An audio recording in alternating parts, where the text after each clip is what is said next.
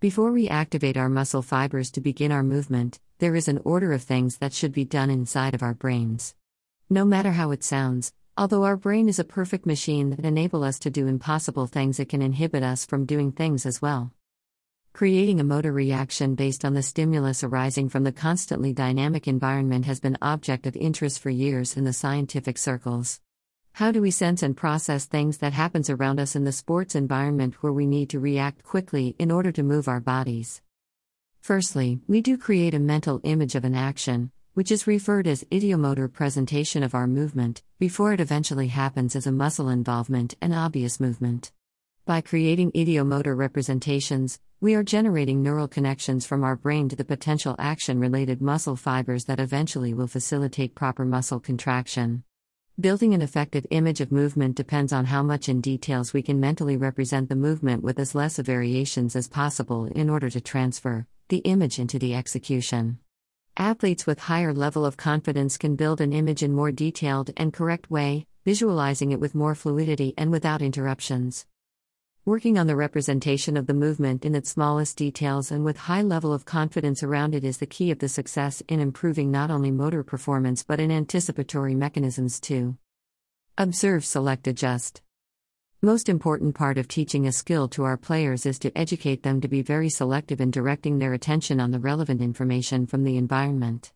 By disregarding information not relevant to the current action development, our players can use only necessary information needed for the corresponding execution.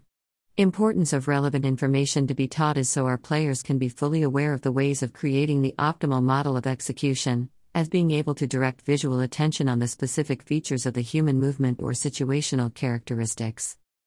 If our players create optimal models of execution before the movement happens, they can be aware enough to compare the outgoing movement and eventually correct motor execution, enhancing stroke mechanics and accuracy and awareness of anticipatory cues around them.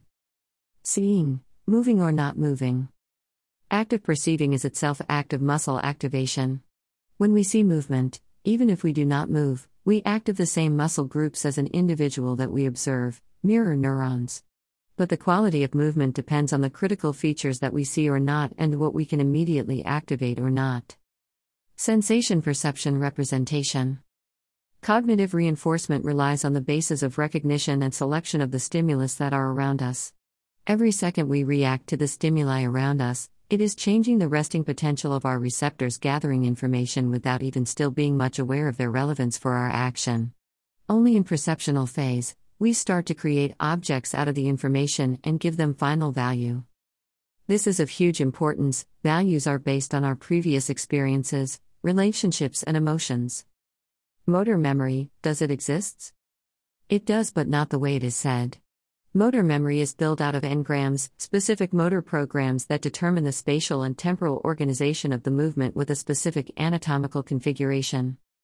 Tennis is a reaction sport with goal of intercepting an incoming object with energy that we cannot determine in details to which we need to react with our energy generation and direction towards the moving object to intercept it and direct it back to the opponent's side.